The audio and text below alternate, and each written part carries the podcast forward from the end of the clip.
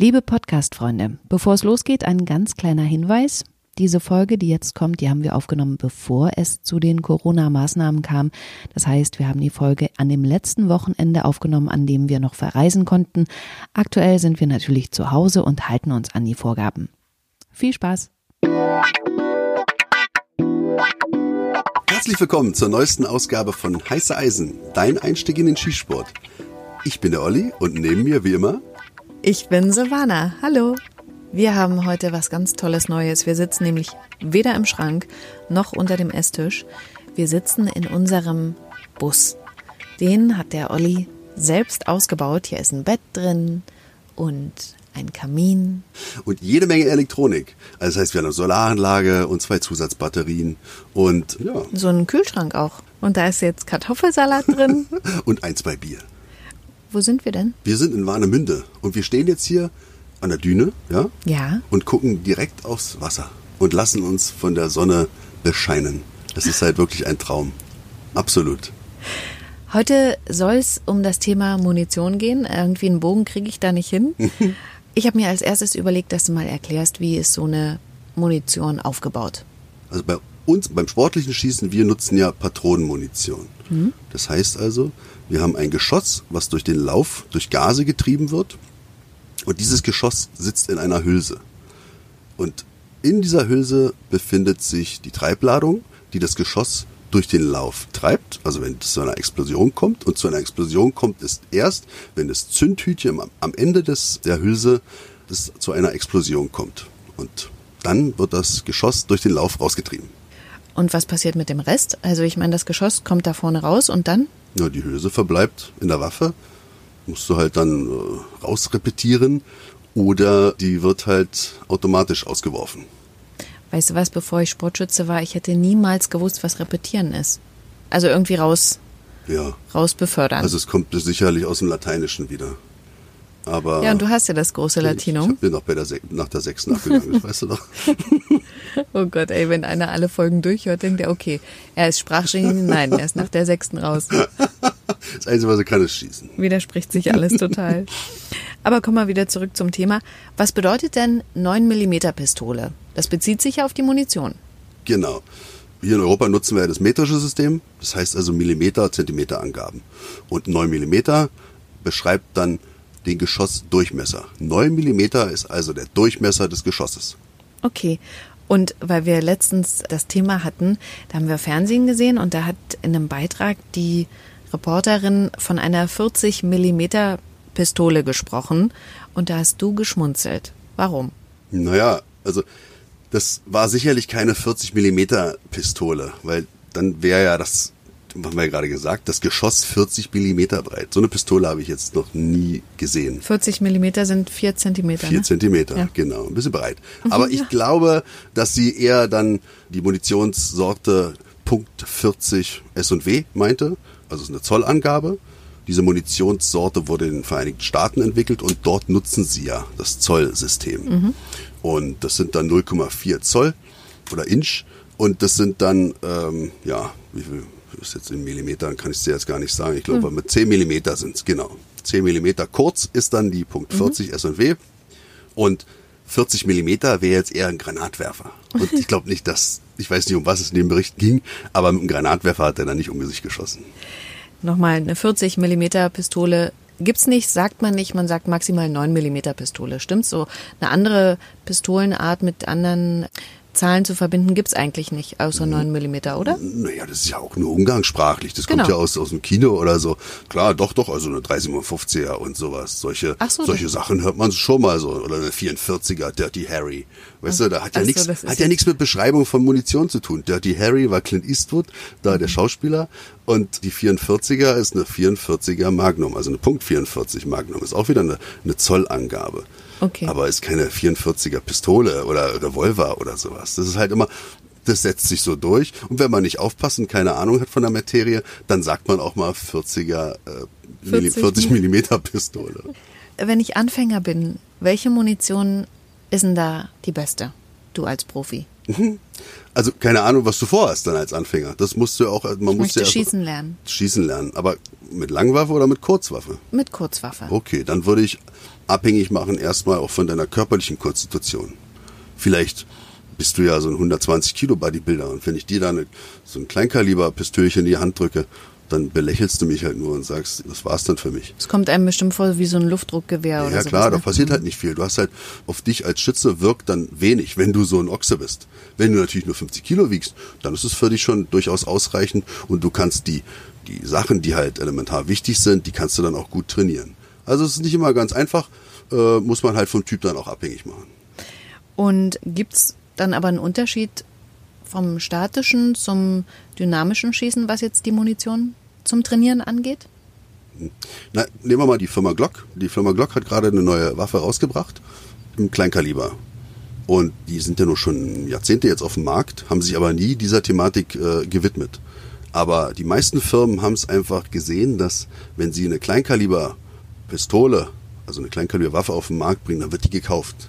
Weil es natürlich von Vorteil ist, mit einer Kleinkaliberwaffe zu trainieren, weil der Kostenfaktor spielt einfach eine wesentliche Rolle. Kleinkalibermunition ist viel kostengünstiger als Großkalibermunition. 9 mm ist Großkaliber. Da geht's los, Mhm, genau. Okay. Wenn du das so als Beispiel nennst, wie teuer ist denn das Kleinkalibermunition? Na, sagen wir mal so 100 Schuss, nehmen wir 10 Euro. Und Wenn du einen guten. wenn du einen guten Kontakt hast zum Händler, genau. Und bei Großkaliber, also 9 Millimeter, sagen wir mal, da sind 50 Schuss, 10 Euro. Okay. Als Maßstab jetzt. Ja, das ist Zum schon mal- Vergleich. ja. Ist schon mal, kannst du schon mal Kann man schon mal durchrechnen, Absolut. wie viel. Mhm. Wie viel Schuss brauchst du so beim Training? Also sagen wir mal jetzt, ich trainiere jetzt Präzision.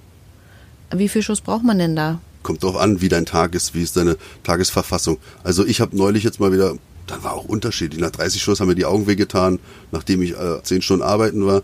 Dann ist ja die Konzentration nicht da. Das ist halt immer abhängig. Und du kannst auch nach 20 Schuss kannst du schon dein Trainingsziel manchmal erreichen. Weißt du, wenn du gutes Ergebnis erreichst. Manchmal ist es auch dann von Vorteil, dass du dann einfach aufhörst. Ey, geil, cool war es heute. Ich leg die Waffe hin, gehe nach Hause oder mache irgendwas anderes.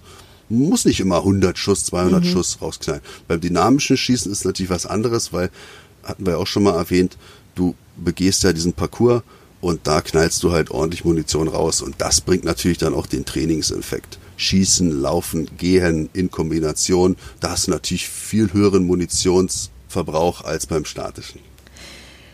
Wenn wir jetzt über die Preise sprechen, welche Munition ist denn so grundsätzlich eher teuer?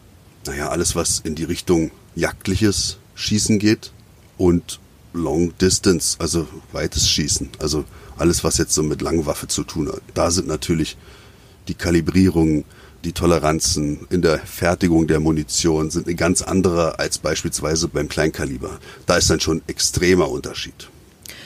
Aber das liegt nicht an der Menge der Ladung, die drin ist? Also je mehr Ladung, desto teurer? Oder? Nö, so kann man es nicht sagen. Aufwand der Herstellung, würde ich sagen. Und Erprobung, das ist doch wie ist eine reine Wissenschaft. Also die Menschen, die jetzt Widerlader sind, die haben halt einen ganzen Keller. Ich kenne Freunde von mir, die haben einen ganzen Keller voll mit diesen Maschinen und probieren die halt aus und äh, Kalibrierung. Dann schreiben die sich auf, wie viel Treibladung und was für Treibladung, welches Pulver haben sie verwendet, welche Geschossart. Und die probieren so lange aus, bis sie das Optimum erreichen können. Aber bei 25 Metern oder so, da ist sowas nicht notwendig. Also ich- wir reden jetzt bei Long Distance, rede ich ab 800 Meter aufsteigend. Ein Freund von mir, der schießt zwei Kilometer. Und das ist unfassbar. Ich, ich habe mich noch nie damit auseinandergesetzt, aber ich kann schon verstehen, dass da eine, eine Patrone bis zu 20 Euro kostet. Eine? Eine, ja, ja, auf jeden Fall.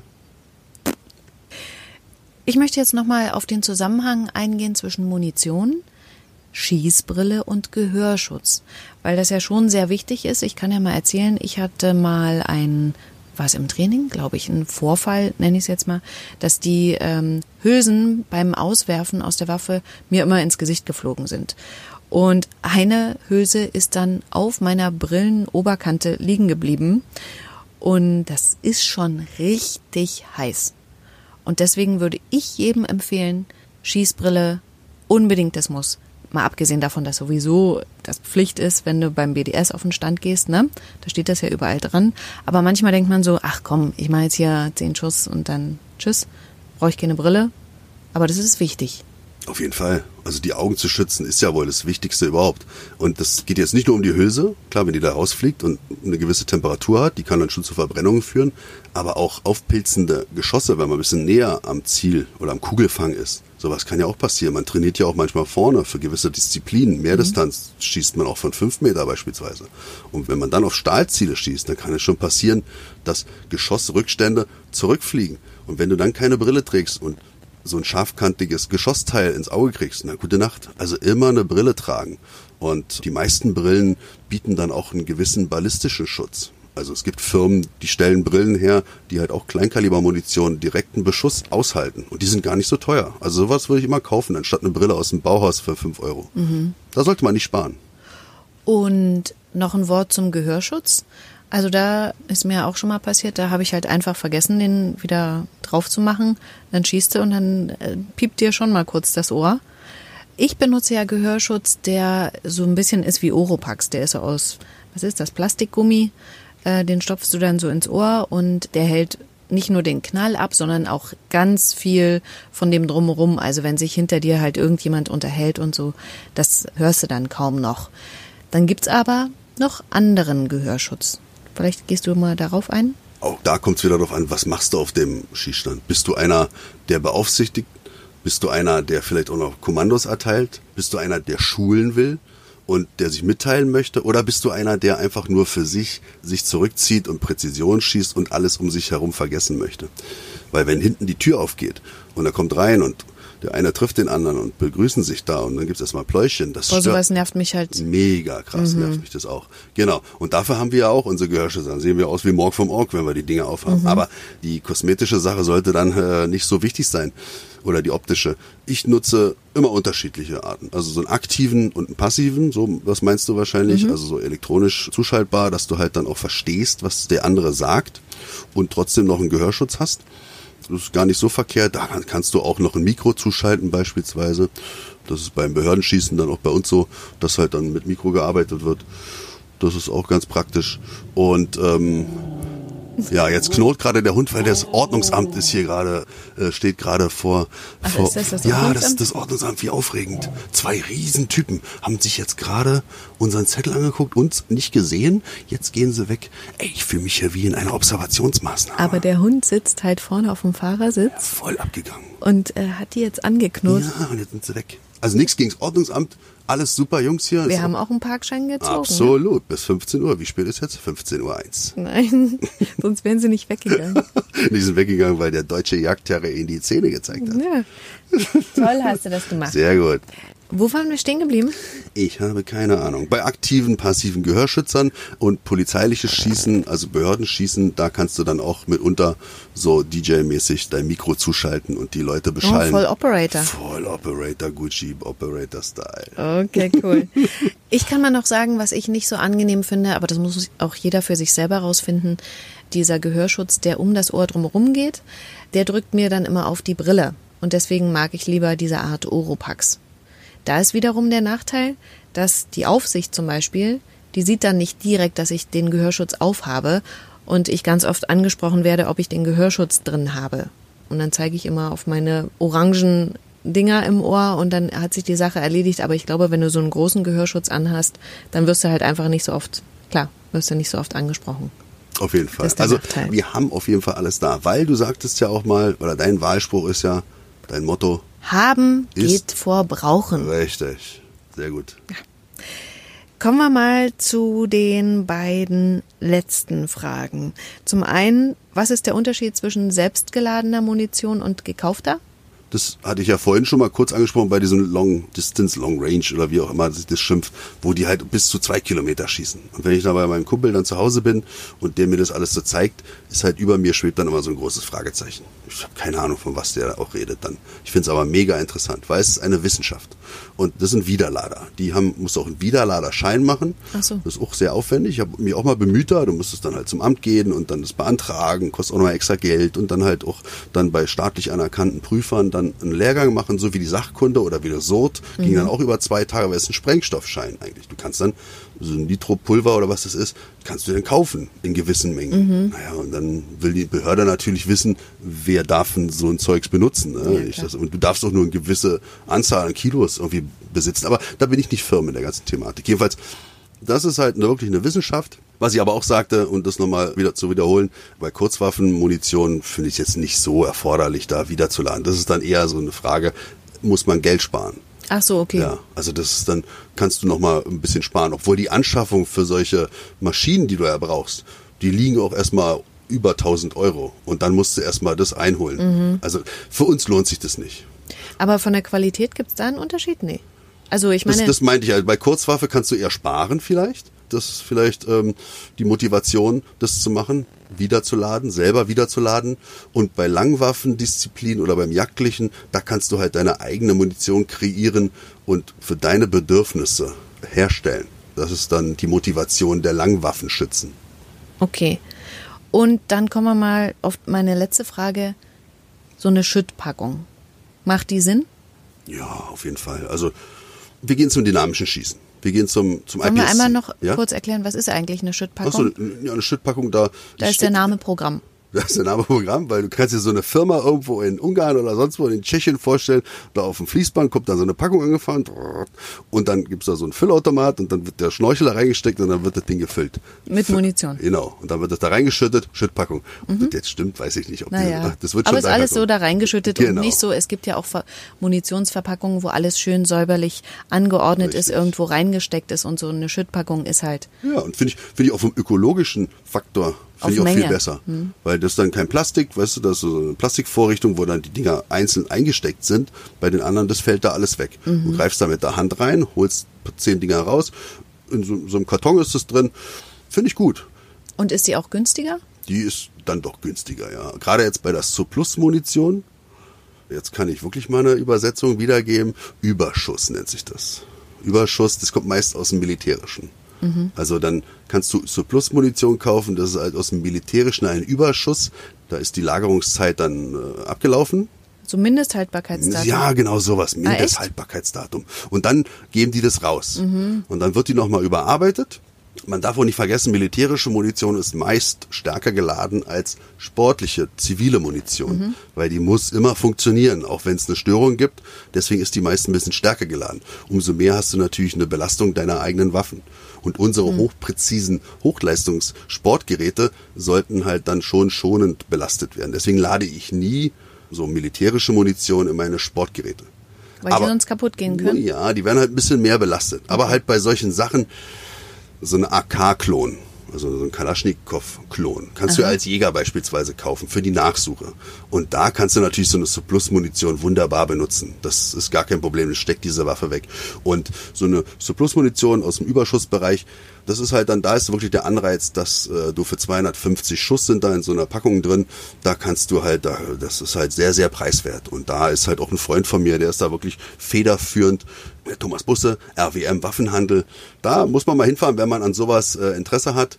Da kriegt man Kaffee, kann darüber quatschen und das ist halt auch wieder so ein, so ein Themenkomplex für sich. Also der ist da sehr versiert in der Sparte und wer da Interesse hat, auf jeden Fall mal nach Neuruppin fahren und mal vorbeigucken. Jetzt muss ich einmal noch mal kurz nachfragen. Also heißt, diese Schüttpackung ist gleich zur Plusmunition? Nein. Nee. Nee, okay, Nee, dann okay, hab dann ich habe ich wieder, dann ist bei mir in meinem Gehirn wieder halt, Ja, hat sich ich, alles äh, wieder holter die Polter. Ähm, nein, nein, also eine Schüttpackung, das ist so, dass da die reingeschüttet wird, Mhm. dass die da lose drin ist.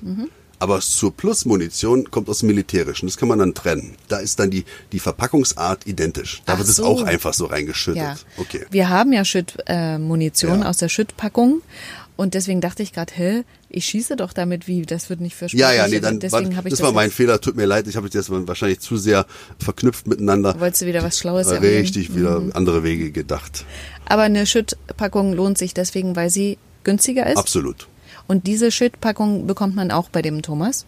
Absolut, ja, ja. Also nicht nur Surplus. Ja, da kriegst du alles. Also Ah. ich wollte jetzt bloß ein bisschen, die, für diese Surplus-Schiene, da ist man da wirklich, aber auch für alles andere. Ist natürlich Okay. ein ganz normaler Waffenhändler. Selbstverständlich. Okay. Ich tut mir leid, ich habe das jetzt äh, miteinander verknüpft, aber ähm, ja, es hat aber auch so, so diese Packungen sehen halt ähnlich aus. Mhm. Wenn du dann so schüttelst, vielleicht kommt es auch daher. Eine Schüttel. Schüttelpackung. Wie ein Überraschungsei. Richtig. Man weiß nie, was drin ist. Vielleicht ist Wie ja bei ein Happy Forrest Gump. Hill.